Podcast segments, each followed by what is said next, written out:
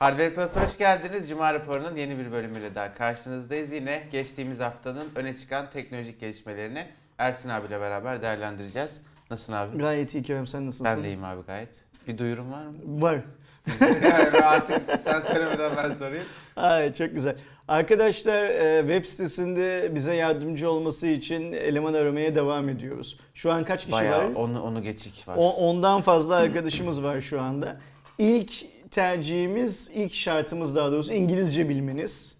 Ee, özellikle bizim coin nokta h v p nokta com nokta t r diye bir subdomainimiz var. Oraya haber yapabilecek kripto para dünyası ile ilgili arkadaşları tercih edeceğiz. Kripto para dünyası ile ilgiliden kastım şu: alsat haberleri falan yapmak gibi bir derdimiz yok. Ya işin teknolojisiyle ilgilenmek. Dünyadaki kripto para haberlerini takip eden ve o haberleri e, Türkçeleştirip web sitemizde coin nokta e v p nokta com nokta t r adresli web sitemizde yayınlayacak olan arkadaşlara evet. ihtiyacımız var. Bu iş için Kerem'in bir bütçesi de var. Haber yazan arkadaşlara bir ödeme de yapıyor. Kerem, yaptığımız ödeme sence az bir ödeme mi? Piyasa şartlarına göre... Sektör standardı abi, öyle söyleyeyim. Okey ya, yani. Fena değil yani, evet, değil evet. mi? Okay. Ne az ne çok aynı yani. Tamam, ortalamada şeyler. Bir ödeme de yapıyoruz bu iş için. Lütfen e, Ersinetvp nokta com nokta t r ya da Kerem nokta t v p nokta com nokta t r adresi üstünden bize ulaşın. E, Kerem sizinle kontak kuracak ardından. Sadece yanlış anlaşılmasın, onu da söyleyeyim. Coin tarafı için değil. Ve normal teknoloji bizim... haberi için de olabilir. Aynen ya, öyle yani, çok şöyle mail atabilirsiniz. Yok, ben coin ile yani. ilgileniyorum ama zamanım var, teknoloji için de bir şeyler yapabilirim evet. filan filan diye. Benim başından beri bu ekibi kırk kişiye filan çıkartmak istiyorum, biliyorsun. Ama böyle bir on yedi on sekize çıkıyoruz, sonra okul açılıyor, bilmem ne oluyor falan, azalıyor. Biz on yedi on sekize çıkıyoruz, evleniyorlar, yani evleniyorlar şey falan, hop azalıyor. Şeyden kopanlar oluyor, oluyor ekipten ve kendi kendine. O yüzden lütfen eğer e, teknolojiye meraklıysanız, İngilizce biliyorsanız, coin dünyasına, kripto para dünyasına e, meraklıysanız ve zamanınız varsa bizimle kontak kurun. Aynen. Buyurun. Abi, ilk haberimiz MediaMarkt'ın Türkiye ekibinden e, Sayın Yenal Gök Yıldırım'dı değil mi? Gök Yıldırım. Avrupa ekibine geçmesiyle alakalı. Hı hı. Yani bunu da bize aslında bir duyuru olarak aldık. Çünkü önemli bir haber. MediaMarkt biliyorsunuz dünyanın en büyük teknoloji şirketlerinden bir tanesi. Türkiye'de de çok aktifler ve Türkiye ekibinde olan bir Türk'ün direkt Avrupa yönetiminde görev alması önemli. Yenal Bey'in zaten Avrupa'daki birçok ülkede bazı pozisyonları evet, vardı. vardı. Şimdi MediaMarkt Global Group İcra Kurulu üyesi olarak atandı. Yani artık şeyin, holdingin en yani tepe... Anımız geliyor aklıma diye bana... Anlatmıştık gerçi bir videoda. Holding'in en tepe yöneticilerinden birisi oldu Yenal Bey. Tebrik etmek lazım. Evet, güzel evet, haberler çok, bunlar. Çok, evet, çok ee, Türkiye'den çok iyi yöneticilerimiz çıkıyor. Ee, gerçekten e, çok uluslu şirketlerde çok iyi pozisyonlara geliyorlar. Şu an Tansu abi mesela Hewlett'in şeyi. Aynen, aynen öyle. Avrupa yani o başkanı. Evet, o bölgenin. Ve orada başkanı. Da çok güzel bir başarı öyküsü var. Yani Avrupa'da doğru düzgün e, temsilciliği bile olmayan bir markayı, Amerika'daki çok büyük bir teknoloji markasını evet. ve son dört beş yılın en hızlı büyüyen teknoloji markasının robot, robot yani. robotik e, otomasyon robotları e, üreten e, bir markayı Türkiye'de ofisini açtı Tansu Bey. Ondan sonra da Türkiye'yi Avrupa merkezin, Avrupa bölgenin merkezi haline getirdi. Şu an Avrupa ve Uzak Doğu'daki sanırım birçok ülke Tansu Bey'e bağlı Türkiye'de. Ve o pazarlardan Tansu Bey ile birlikte çalışan ülke müdürleri, ülke satış direktörleri ve filan sorumlu. Bunlar çok güzel haberler. Yenal Bey'inki de öyle. Gönlümden geçen şu ki benim Türkiye'nin iyi insan kaynağı yetiştirmesi konusunda kafamda herhangi bir şey yok, soru işareti yok. Bu insanların işte Yenal Bey gibi, Tansu Bey gibi insanlar, şimdi onlardan konuştuğumuz daha birçok var. Yerli markaların dünyayı avuçlarının içine alacakları aşamada da İnşallah. görev almaları. İnşallah. Yani mesela ben çok isterim bu kadar başarılı bir yöneticilerden birisi Türkiye'dekilerden.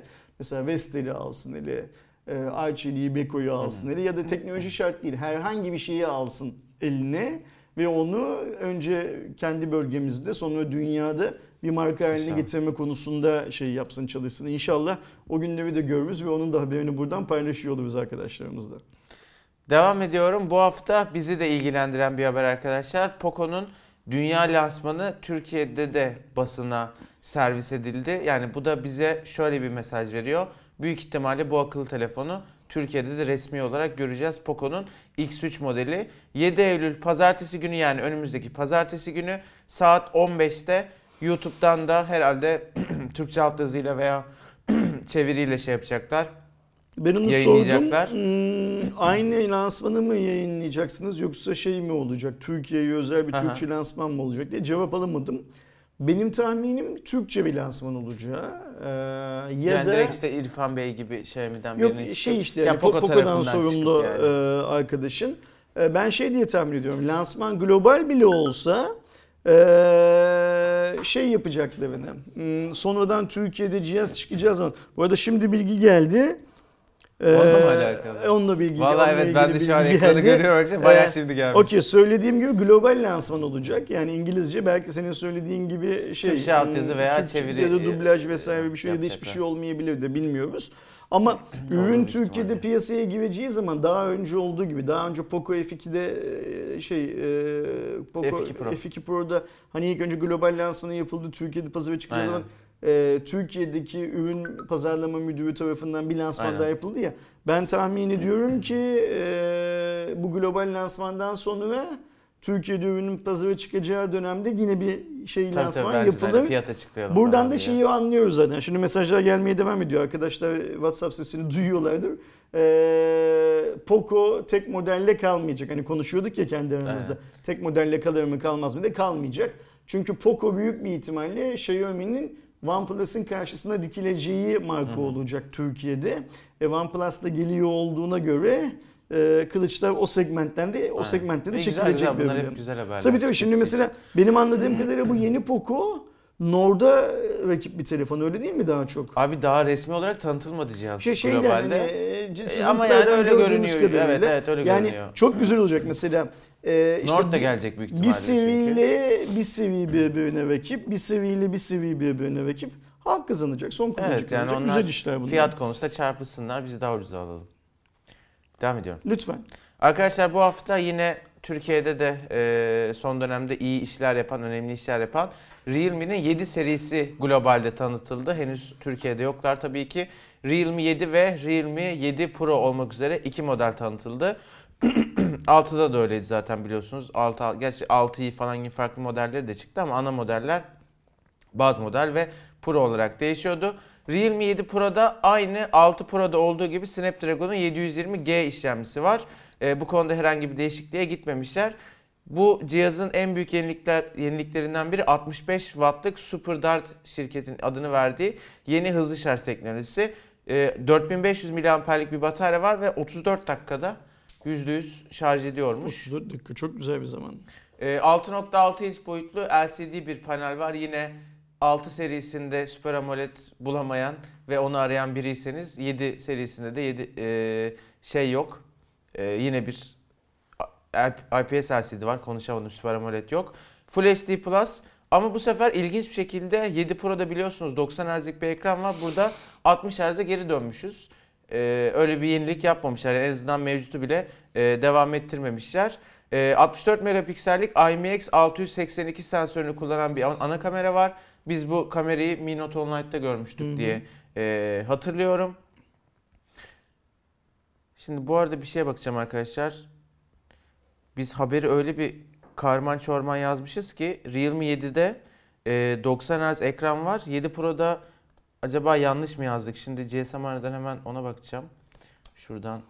Sen ona bakarken ben bu konuyla söyle ilgili abi başka bir şey söylemek istiyorum. Açtım şimdi hani işte ya, evet yanlış söylemişim. yedi'de de var doksan hertz ekran. Biz yanlış okay yazmışız onu. Her ikisinde de doksan hertz var. Var evet. Şimdi hani e, yine I P S ekran bilmem ne filan diye konuşuyoruz ya. Arkadaşlarımızın olayları şöyle yorumlamaları gerekiyor. Şimdi bu markalar yani Realme, Oppo, OnePlus, Vivo filan aynı şirketin markaları ya. Hı hı. Keza Xiaomi, Redmi, Poco filan da aynı şirketin markaları. Honor'la Huawei'nin de aynı şirketin evet markası olması gibi.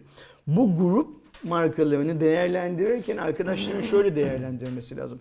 Bu modelin mutlaka I P S ekranlı olmayan versiyonu ya Vivo'da ya Oppo'da ya OnePlus'ta vardır zaten. Bu arada şunu da düzelteyim abi, yani daha doğrusu ek yapayım. Realme yedide I P S L C D var ama Pro'ya geçersen Super AMOLED var burada. Şimdi bunu şu yüzden yapıyor yöneticiler. Yani bu Realme'nin C E O'sunun ya da Oppo'nun dünyadaki C E O'sunun ya da Honor'ın dünyadaki C E O'sunun, işte Poco'nun Hindistan'daki, aynı zamanda Hindistan ülke müdürü de olan Xiaomi'nin adamın verdiği kararlar değil. Çok daha yukarıdaki adamlar, şirketin sahipleri, yönetim kurulları diyorlar ki aynı ürünü çok küçük farklarla çıkartalım ki fiyat anlamında hani beş yüz lirası olmayan adam I P S'e alsın. İşte bin lira fazlası olan adam sekiz gigabayt memlisini alsın, bilmem ne alsın, işte ya da I P bilmem kaç sertifikalı olanını alsın filan diye. Bu yanlış bir strateji değil. Samsung yıllarca Yıllar önce bunu yaptı zaten. Ve bunu yapması sayesinde pazara Apple şeyken, e, hakimken Android'in o önlenemez yükselişini başlattı Samsung evet. zamanında. O yüzden şimdi de Çinliler çalışılmış bir ders var. O dersi yapıyorlar. Bence bu, bu gibi durumlarda arkadaşlarımızın kalkıp hani mesela bizim videoların yorumlarında çok görüyoruz ya. Ya işte bir panel bile şöyle çöp filan demeleri cahillikten öte bir şey değil. Çünkü dönüp baksalar aynı fabrikanın yandaki üretim bandından başka bir model, başka bir fiyat ve başka bir tasarım. Yani böyle konularda çok keskin olmamak lazım. Yani hepsinin birbirine karşı avantajları var. İşin içine fiyat giriyor, o giriyor, bu giriyor falan. Bir de şunu unutmamaları lazım arkadaşlar. Şimdi mesela biz ekonomik anlamda Türk halkı olarak çok zor günlerden geçiyoruz. Çinliler ve Hintliler bu zor günleri bizden çok daha önce geçtiler. Onlar artık şu anda göreceli olarak biraz daha refah içindeler. Yaşam standardı olarak söylüyorum bunu. Ee, ve bu elli liraların, yüz liraların, beş yüz liraların ne kadar önemli şeyler olduğunu, satın Rekam alma, tamam. kararı verme aşamasında ne kadar önemli basamaklar olduğunu onlar şey yapıp kontrol edip gördüler orada. Bak mesela hatırlıyor musun? Bundan iki yıl önce filan Çin'de elli dolara, yetmiş dolara cep telefonları yapılıyordu. Şimdi yapılmıyor mesela. Niye? Çünkü artık halkın büyük bir kısmı yüz dolarlık, iki yüz dolarlık yani telefonları alıyor. Seviyeleri iyi telefon üretiyorlar. Üretebiliyorlar. Yani. Eskiden evet. üretemiyorlardı evet. da zaten. Evet. O yüzden elli dolar ve yetmiş dolar kötü telefonlar üretiyorlardı. Şimdi biz Türkiye'de de ne yazık ki şu anda e, işte bu iki yüz dolar şeyinden gayri konuşuyorum uygulamasından. iki yüz dolarlık telefonları bile alamıyoruz zaten gönül rahatlığıyla. Biz şu anda bir nevi elli dolarlık, yetmiş dolarlık şeyden geçiyoruz, hı hı. süreçten geçiyoruz ama dünyada elli dolarlık, yetmiş dolarlık telefon kalmadı. Rusya'ya bak saymazsan eğer. O yüzden adamların yaptığı bu ürünü çeşitlendirme hikayesi, Çinli markaların benim çok şey yaptığım, takdir ettiğim ve öte yandan da Samsung'un, Huawei'nin, Apple'ın falan yani büyük markaların arkalarından dolanmak için de çok güzel bir yöntem olarak, pazarlama yöntemi olarak da buluyorum. Arkadaşlar şeyin haberin başında birazcık karman çorman oldu, o yüzden bir düzelteyim. Şimdi adam akıllı G S M Arena'dan açtım. Tasarımsal açıdan ön tarafta nokta çentik tasarım, yani ekranın tam köşesindeki kamera deliği olan tasarım hem yedide hem de yedi Pro'da bulunuyor. yedide I P S L C D, yedi Pro'da Super AMOLED bir panel var. altı nokta beş ve altı nokta dört olarak ilginç bir şekilde Pro olan modelin ekranı daha küçük. Normalde hı hı. tam tersini görürüz biliyorsunuz. bir inç, sıfır nokta bir inçlik orada bir e, fark var. yedi modelinde MediaTek'in G doksan beş işlemcisi, Pro'ya geçtiğimiz zaman Snapdragon yedi yüz yirmi G işlemcisi var. Yine aslında altıda da biliyorsunuz ki Redmi Note sekiz Pro'daki işlemci vardı MediaTek. Pro aldığınız zaman yedi yüz yirmi G vardı. Benzer bir anlayış devam ediyor.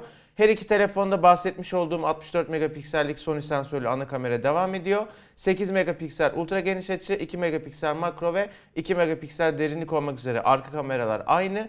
Ön tarafta düz yedi modelinde on altı megapiksel, Pro modelde otuz iki megapiksel olmak üzere bir ön kamera var. Mesela altı serisinde çift ön kamera Hı-hı. vardı. Burada mesela yine teke düşürmüş. Teke düşmüş. Pil konusunda düz modelde beş bin, Pro modelde dört bin beş yüz mesela, bu da hani ters ama zaten boyut da daha Küçüldüğü küçük olduğu için. için mantıklı. Ve dediğim gibi e, Pro modelde en dikkat çeken nokta altmış beş watt hızlı şarj, düz modelde otuz watt var. Bu altmış beş watt yok, onu da belirteyim. Tamam.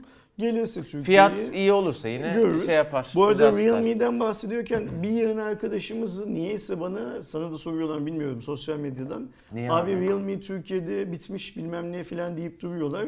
Nesi bitmiş? Bitmiş filan değil, adamlar işte yediğinin, yedi miydi o yeni renginin? Yok yok. altı i'nin yeni yeni mengeli. Şimdi C on bir çıktı. C on bir çıktı. Bu iki yüz dolar uygulaması birçok şirketin planlarını çok bozdu tabii evet. ki.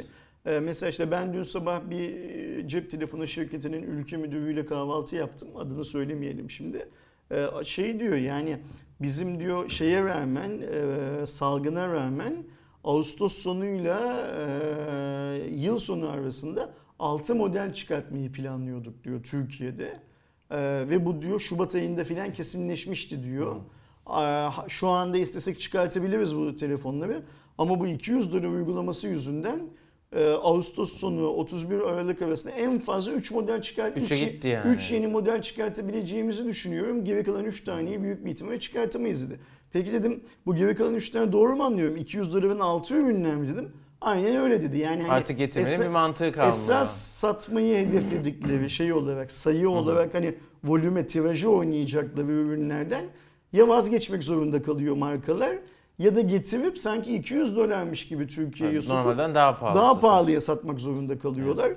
Ee, Realme dedi bu döngünün içinde ayrıcalığı olan bir şirket değil. Ee, o yüzden hani pazardan çekildi bilmem nefinin hikayelerini çok fazla dert etmemek lazım. Yok öyle lazım. Bir şey yoktu işte zora girdiler gerçekten. Bütün markalar zora evet. girdi. Bütün markalar zora girdi. Bir de işin kötüsü biz bunu daha önce Cuma Raporu'nda söyledik tekrar söyleyelim. Şu ana kadar evraklarını teslim etmelerine rağmen alan bakanlıktan yok, evet. e, olumlu ya da olumsuz cevap alan marka yok bizim bildiğimiz kadarıyla. Ya o iş bence abi artık zaten hani bu böyle devam eder yani biz artık yeni nesilde devam ederiz böyle. Büyük bir ihtimalle. Yani iki yüz dolar altı telefon yok artık büyük, falan büyük diye. Büyük bir ihtimalle yani, yani devletin verdiği karar iki yüz doların altındaki şeyleri telefonların evet, Türkiye'ye girişini şu an için engeller pozisyonda. Yapacak hiçbir şey yok bunda. Yani keşke Realme'nin yapabileceği ya da Oppo'nun yapacağı ya da Xiaomi'nin yapacağı ya da Huawei'nin, Samsung'un yapabileceği bir şey olsa da biz tekrar iki bin lira civarına satın alacak telefon bulabilsek Türkiye'de. Devam ediyorum. Lütfen. Bu hafta Steam'de E A Play yani elektronik arsın oyunlarını oynayabileceğiniz bir abonelik sistemi arkadaşlar yayınlandı. Bir Türkiye klasiği oldu. Öncelikle on iki lira aylık, yıllık da altmış beş lira gibi mevcut dolar kurunu düşündüğümüzde çok çok avantajlı bir fiyatlı çıktı. Alabilen insanlar o fiyattan aldı. Daha sonra satış kaldırıldı ve yeniden açıldığında aylık yirmi dokuz lira, yıllıkta yüz altmış dokuz lira olarak fiyatlar açılma, güncellendi. Açılma kapanma arası kaç saat? Var musun? Bir dört beş saat var. Yani alabilen var. Aldı dört beş saat. Okey. Burada tabii şey çok önemli şimdi Steam gibi bir şirket yanlış hesap yapmaz yani bu yanlış hesap yaptık da bir de çok oluyor bu abi ya geçen de bir Sony'nin oyunu geldi Steam'e o da böyle bir çok iyi bir fiyatla durdu durdu durdu aynı gün sonra kaldırıldı tekrar yüksek fiyattan çıktı. Hani neye göre bunu yapıyorlar bilmiyorum yani. Valla o yıllık altmış beş lira ile yıllık yüz altmış dokuz lira arasındaki fark o kadar büyük ki. Evet. Hani belki on iki lira ile yirmi dokuz lira aylık arasında çok fazla fark yokmuş gibi görüyorum. Aslında orada da fark var. Kimisinden fazla fark var. Çok şey rakamlar yani. altmış beş lira işte bedavaydı böyle bir sistem için. Çünkü içinde elektronik arsın işte Battlefield olsun, Sims olsun, Need for Speed olsun hani birçok oyununu abonelik bazında aboneliğiniz olduğu sürece oynayabiliyorsunuz arkadaşlar. altmış beş lira olarak kalsaydı gerçekten hani e, o oyunlardan iki tanesini oynayacak olsanız çok avantajlı oluyordu. Şimdi normal hani fiyatına da geldi eğer oynuyorsanız bir mantığı olabilir yine ama işte altmış beşi görünce artık zaten beğenmiyorsun da yani. Ben altmış beş lirayı gördükten sonra yüz altmış dokuza veremem gibi yani geliyor şey, bana. Onun psikolojisi çok kötü yani. Bir sonraki yıl eyvallah o yüz altmış dokuz iki yüz altmış dokuz olur onu veririm de ama bu yıl hani altmış beşi görünce. Evet ki alan e, çok insan oldu. Aynen öyle. Şey olmuyor. Oyun tarafında aslında ilgilendiren ama aslında donanım haberi olan yeni R T X üç bin serisi tanıtıldı. üç bin yetmiş, üç bin seksen ve üç bin doksan modelleri. Referans modeller için Nvidia'nın kendi sunduğu fiyatlar bence avantajlı. Yine ülkemizin vergilendirme ve dolar kuru şartlarını düşündüğümüzde. üç bin yetmiş dört bin sekiz yüz beş lira olarak açıklandı. üç bin seksen altı bin altı yüz doksan, üç bin doksan on dört bin dört yüz TL olarak açıklandı. sekiz nanometre üretim sürecine geçiliyor ve sekiz K altmış F P S gibi bir iddiası var Nvidia'nın yeni teknolojilerdeki güçlü ekran kartları sayesinde. Bu fiyatlar bana biraz artık tam iki bin serisini boş verin. Alacaksanız üç bin serisi alırsınız. dedirten fiyatlar olarak ee, görüyorum. Ben sosyal medyada şunu gördüm ki ben bu lansman sonrasında fiyatlar duyulduktan sonra e, sanki bu fiyatlardan arkadaşlarımız işte e, web sitelerinden ya da Vatan Bilgisayarı falan gidip bu kartları alabileceklerini zannediyorlar. Yani, evet, çok öyle bir şey yok. Ee, şimdi burada şey önemli arkadaşlar. Şimdi mesela atıyorum hani ana şey, ekran kartı dediğimiz zaman aklımıza işte Asus, M S I, Gigabyte geliyor ya. Buradan yürüyelim hani diğer markaları şey yapalım. Asus mesela şimdi bu üç bin yetmişi alacak. İşte ya R O G seviyesinde ya başka bir seviyede üzerine bir şey koyacak, bir şey çıkartacak filan filan.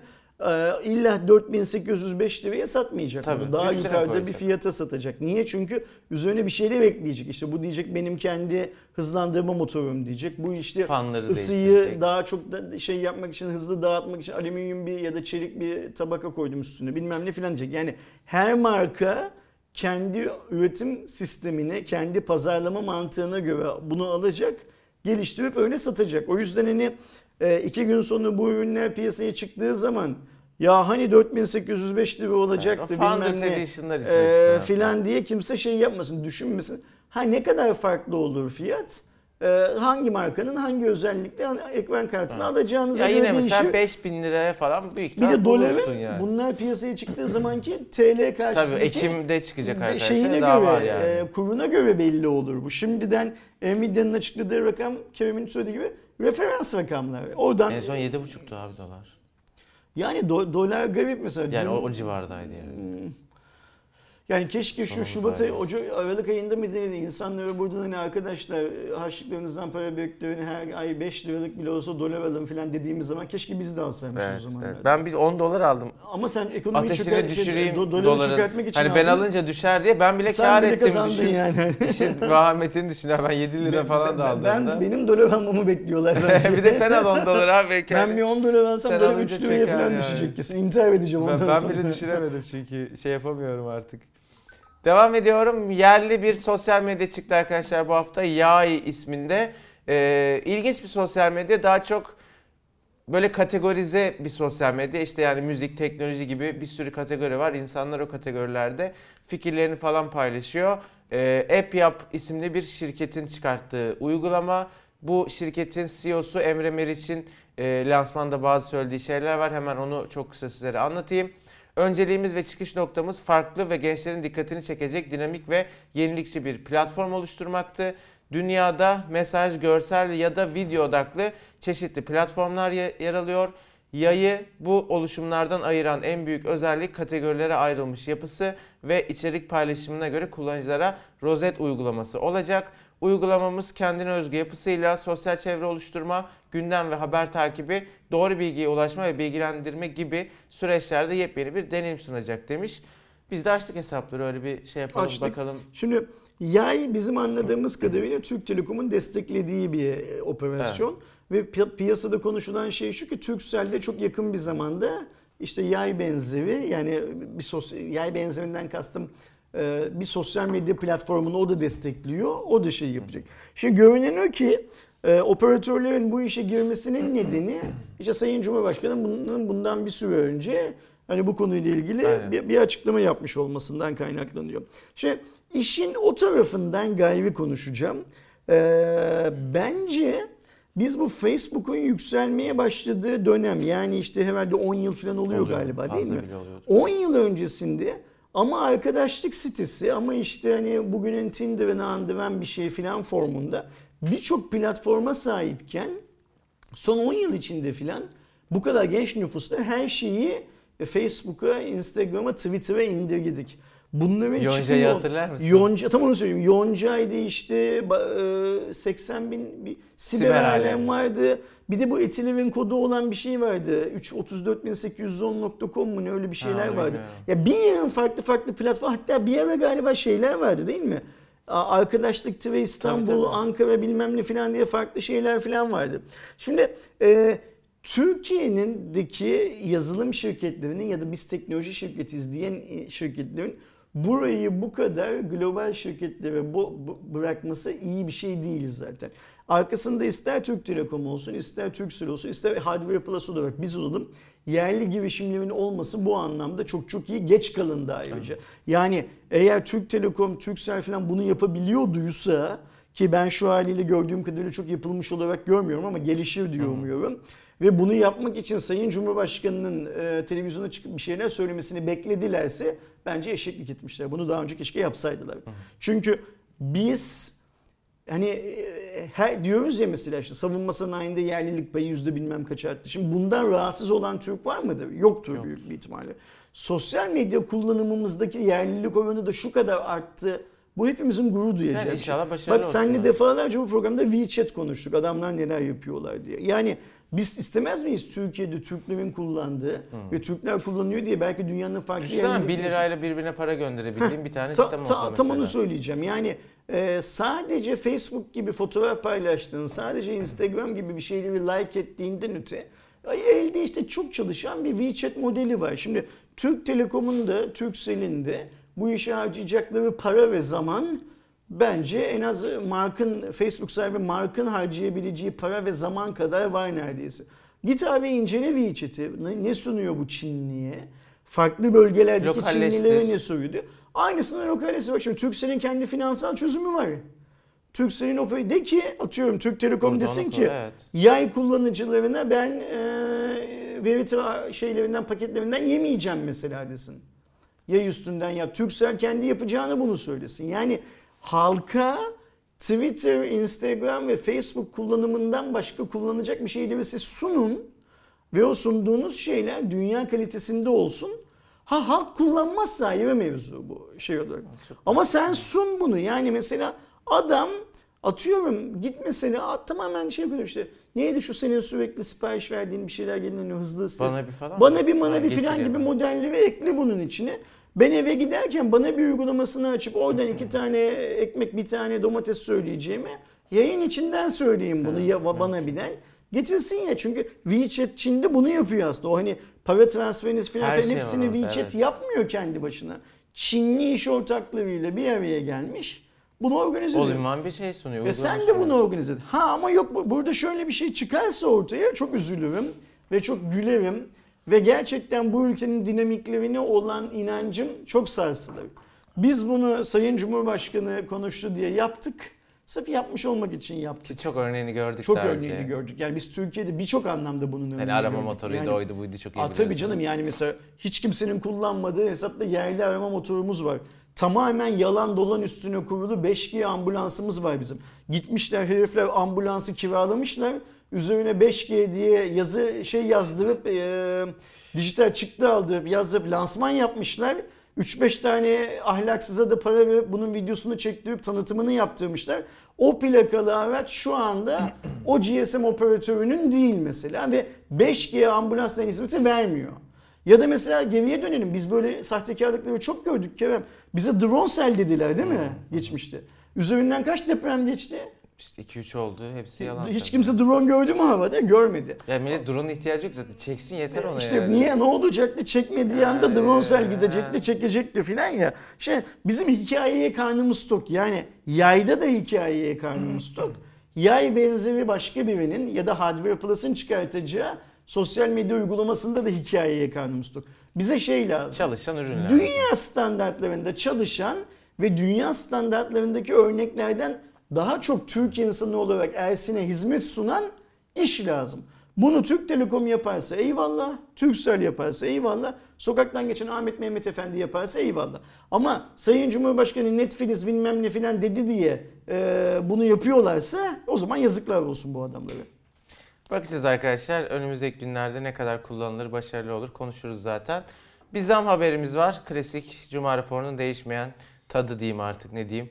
Apple Türkiye için Apple Store fiyatlarını arttırdı. Sebebi de şu hatırlarsanız geçtiğimiz aylarda Türkiye'ye dijital vergi gelmişti. Dijital ürünlere yüzde yedi buçuk oranında ee, ki bu biz konuşmuştuk Cuma raporunun aslında Avrupa'da da birçok yerde yeni yeni uygulanmaya başlayan bir durum bu arkadaşlar.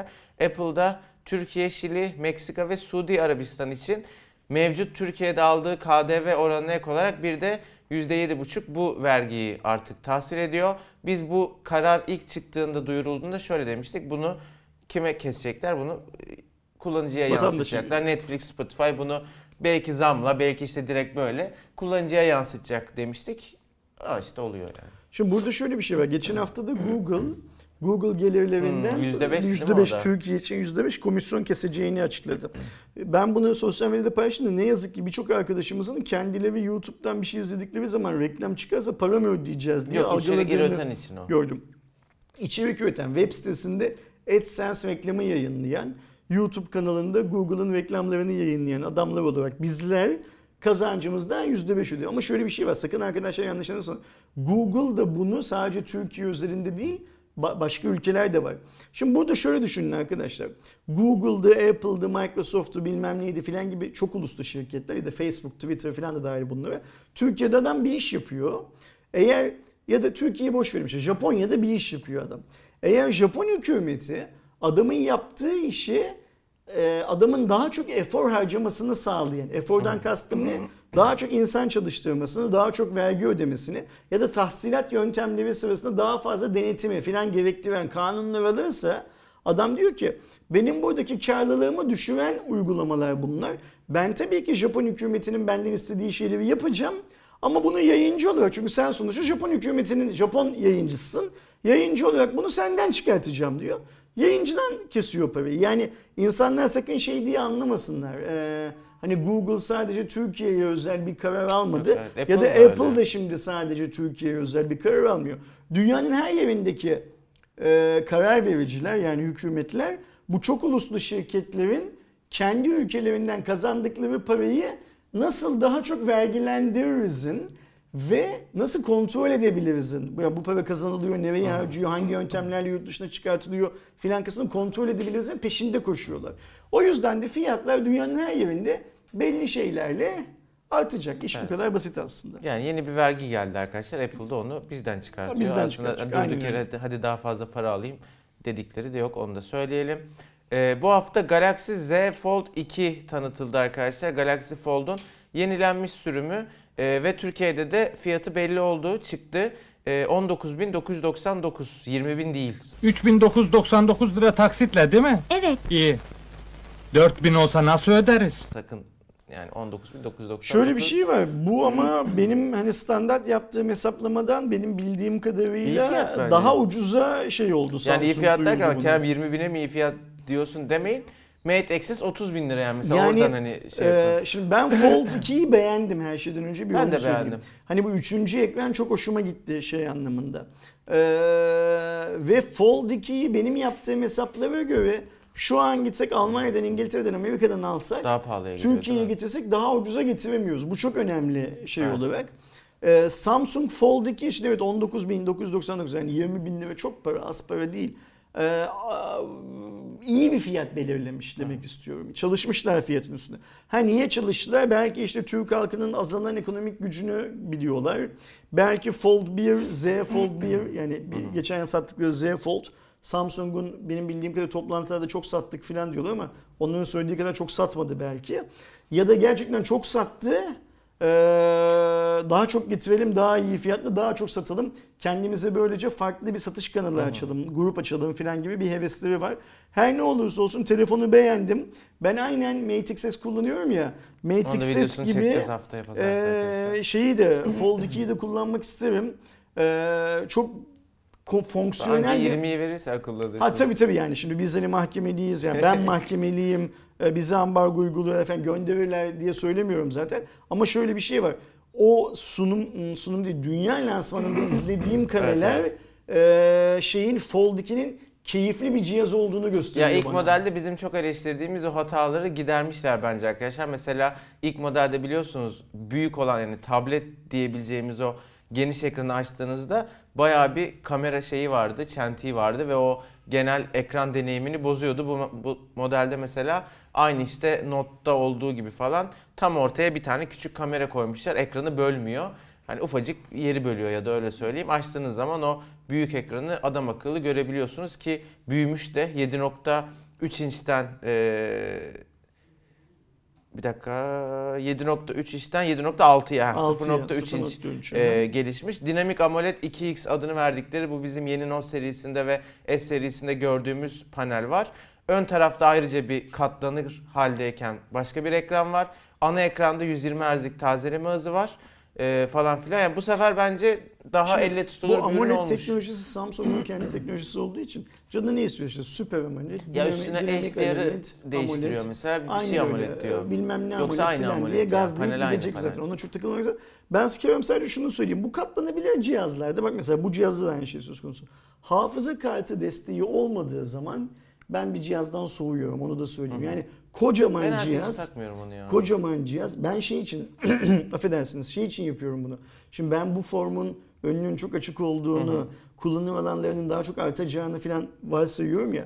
Bunda hafıza kartı desteği olduğu zaman sanki biz bunu laptopla, tabletle, Hı-hı. şununla, bununla ya da bir ofis içinde vesaire falan daha kolay kullanabileceğiz gibime geliyor. Ama kocaman cihaz yapıp hafıza kartı desteği koymadığın zaman ben böyle bir hmm. kendimi sanki yirmi bin lira verip de olan bir hafıza kartı gibi işi de alamadık mı diye düşünür hale getiririm yani. E yani ihtiyaç da bağlı tabii kendime. Olabilir. Ya yirmi bin veriyorsa her şeyi beklemek hakkı yani ve her şeyden önce. Ya şimdi bunu X S'te de sosyal medyada arkadaşlarla konuştuk. Yani ne bekliyorsun adam kalk, hmm. telefon kalksın sana kahve mi yapsın yani diye. Ben yirmi bin verince bir şey karşılıklı yazdım. Bir muhabbet etmek isterim yani yirmiyi verdikten sonra onun acısıyla. Bir konuşmak isterim yani telefonda. Sen en iyisi kedilere mama alıp dağıtmaya devam et. Yani, yani en azından kedi sana miyavlıyor filan. Evet evet bir, şey bir karşılığı var. Sonra ya, bir de şey, pi, senin işte söylediğin gibi prim yapıyorsun. Evet. Kızlar bayılıyorlar değil mi sen böyle kedi severken? Yok kızlar için yapmıyorum böyle bir genel ke, ke, yani. Kedi severken, kedilere yemek mama verirken filan. E, itiraf et hadi. Bilmiyorum yok yani. Devam ediyorum diye. e, Formula bir biliyorsunuz arkadaşlar Türkiye'ye geri dönüyor. Ben hiç anladığım, takip ettiğim işler değil ama çok Türkiye'de seveni olduğu arabalar için... dönüyor değil mi senin için böyle? Yani hani çok eskiden işte Schumacher falan zamanları Formula bir izliyordum ama ondan sonra koptum. Çok da hani gerçekten o zamandan bu zamana hiç takip ettiğim bir şey değil. İşin güzel olan tarafı bu Formula bir, Formula bir'in Türkiye'de yapılmasını sağlayan Intercity otuzuncu yıllarına özel tüm biletlerin günlük otuz lira olacağını açıkladılar. Yani otuz lira bir Formula bir bileti için günümüz Türkiye'sindeki işte dolar, dolar bazlı çünkü bu fiyatlar normalde arkadaşlar müthiş bir fiyat. Bence, doksan liraya üç gün izleyebiliyorsun. Bence Intercity'yi yani. Tebrik etmek lazım. Yani evet. şey de yapabilirlerdi. Yani bu bir çözüm şöyle bir şey otuz lira yapalım çok insan gelsin.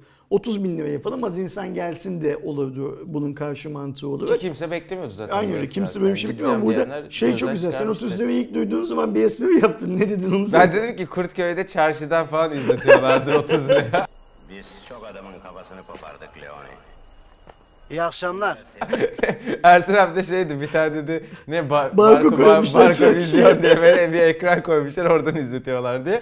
Yani mantıklı ya otuz liraya öyle bir şey beklersin. Ya şimdi Formula bir pistleri çok büyük alanlar. Çok büyük alanlar olduğu için de içeriye çok fazla insan aslında gelebiliyor. Yani sadece tribünle bilmem neyle evet. filan şey yapmamak lazım. Bu aynen mesela dünyada at yarışları da böyledir. Yani biz Türkiye'de çok bir at yarışı kültürümüz yok. İşte zaten hani bahis mayıs, günah, ıvır zıvır filan gibi hikayeler var. Ama bu ülkede yüz yıldan beri milli piyango çekiliyor, tabii. atlar yarışıyor filan ya. Onun şey yapılır. Mesela at yarışına gitmek İngiltere'de farklı sosyoekonomik düzeydeki insanlar için farklı şeyler anlamına geliyor. Yani mesela atıyorum eğer soylu bir ailedense onun zaten atı vardır büyük bir ihtimalle. Onun gidişi ayrıdır. Bir işçi ailenin gidişi ayrıdır. İşçi aile işte baba omuzlarına kızını çocuğunu alır. Bir yandan birasını içer, bir yandan yarışları izler. Bir nevi piknik havasında. Anne böyle hani standart gördüğünüz piknik çantalarına bir şeyler hazırlar filan filan. At yarışı izlemeye gidilir. Baba orada üç pound kaybeder, on pound kazanır. İşte bağırır, çağırır filan filan. İşin eğlencesindedirler. Şimdi Formula bir'in de göreceli olarak böyle olması lazım ama Formula bir tabii biraz çok üst seviyeden satıyor ya kendini tüm dünyada. Ee, ben bu salgın dönemi yüzünden e, örneğinin kuyruğunu kıstırıp tekrar Türkiye'nin kapısını çalmış olmasından mutluyum açıkça söylemek gerekirse. Türk hükümetinin de Formula bir'e çok yüz vermemiş olmasından da mutluyum. Çünkü şöyle bir şey var.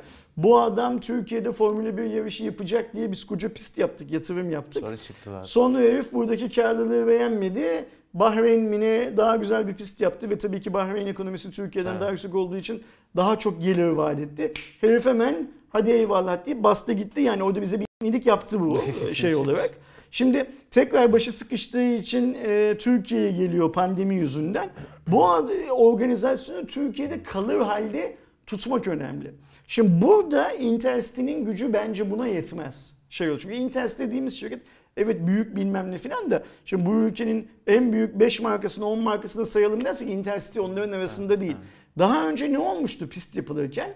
Bakanlık ve İstanbul Ticaret Odası çok büyük fonlar ayırmışlardı buraya. Şimdi bence hazır dünyada bir salgın hikayesi varken ve Bernie'de geleceği çok fazla göremiyorken hemen bu hikaye sonrasında bu herife bir on yıllık filan kontrat imzalatmak lazım. Ve bu işte yine top şeyin önünde, devletin elinde. Yani Formula birin bir ülkede yapılması yapılmamasından her zaman daha tabii iyidir. Intercity gibi bir şirketi ya günlük otuz lira fiyatla on yıl boyunca bunu şey yapabiliyorsa, hayata geçirebiliyorsa o zaman bence devlet de babalığını göstermeli. O öyle denilen yaşa karşısına oturtup ee, sen daha önce bize böyle böyle bir kazık attın. Şimdi bak açtık kapıyı sana geliyorsun. Şeylerin, araçların giriş çıkışında filan da zorluk biliyorsun ilk seferde öyle hı hı. ufak tefek sorunlar olmuştu. Zorluk filan yaşamayacaksın ama buraya on yıl boyunca bu hikayeyi bağlayacaksın. Hı. Bizim boşta duran milyonlarca para yatırdığımız ve şu an hiçbir işe yaramayan bir pistimiz var. Biz bu pisti senin yüzünden yazdık, yaptık. Sonunu söylemeseler de olur, küfretmeseler de olur sonunda deyip şey yani yapmaları. Ana temayı gerçekleştirmeleri. Aynen öyle. Şey, be, be, o herife bu sözleşmeyi imzalattırmaları lazım. Yani bence de güzel bir kültür Formula bir. Türkiye'de de az takipçisi yok. En azından hani sadece onların mutlu olması, bizim Formula bir gibi bir e, yarışta Türkiye pistinde, Türkiye yarışını da her yıl görmemiz önemli. İnşallah Ersin abinin dediği gibi olur ve uzun soluklu olarak Formula biri artık Türkiye'de devamlı olarak izleriz. Siz de gitmek istiyorsanız otuz lira bence iyi bir fırsat. Dikkat edin sadece mevcut koronavirüs Türkiye'de e, hala çok aktif ve gördüğümüz kadarıyla aldığımız haberler işin tekrardan biraz daha korkutucu boyutlara ulaştığı yönde. O yüzden gidecekseniz çok dikkatli olun arkadaşlar. Bir de şey Formula bir güzel bir deneyim yani. Senin söylediğin gibi yarıştan anlayan, anlamayan, seven, sevmeyen herkesin bir, ke orada, bir kere mi? bulunması lazım orada. Şey ve birçok insan şey diyecektir, geçmişte de demiştir, ben de dedim. Ya, televizyondan seyretmek daha keyifli diyecektir, bu çok normal. Çünkü ya televizyon sana gidip, en güzel dönüşleri bilmem neleri filan veriyor. Sen orada tek bir yeri izliyorsun he. sadece. Şanslıysan önünde de bir tane barkovizyon varsa bir iki farklı yeri daha görüyorsun filan da. Ama orada bulunmak çok keyifli bence. Genç arkadaşlarımız senin söylediğin gibi gerekli önlemleri ve sağlık önlemlerini alıp en az bir otuz liralarına kıyıp bir, bir günlüğüne orada bulunsunlar. Evet bence. Yani işte Formula birde izlemedim demezsiniz. Yani ben de hiç takip etmiyorum ama mesela isterim yani bir gideyim bir gün öyle bir deneyim de yaşayayım diye. Haberiniz olsun arkadaşlar. Bu haftanın Cuma raporu haberleri bu şekildeydi. Her zaman olduğu gibi konuştuğumuz konularla alakalı sizlerin de yorumlarını aşağıdaki yorumlar bölümünde bekliyoruz. Haftaya görüşmek dileğiyle. Kendinize çok iyi bakın. Hoşça kalın. Hoşça kalın.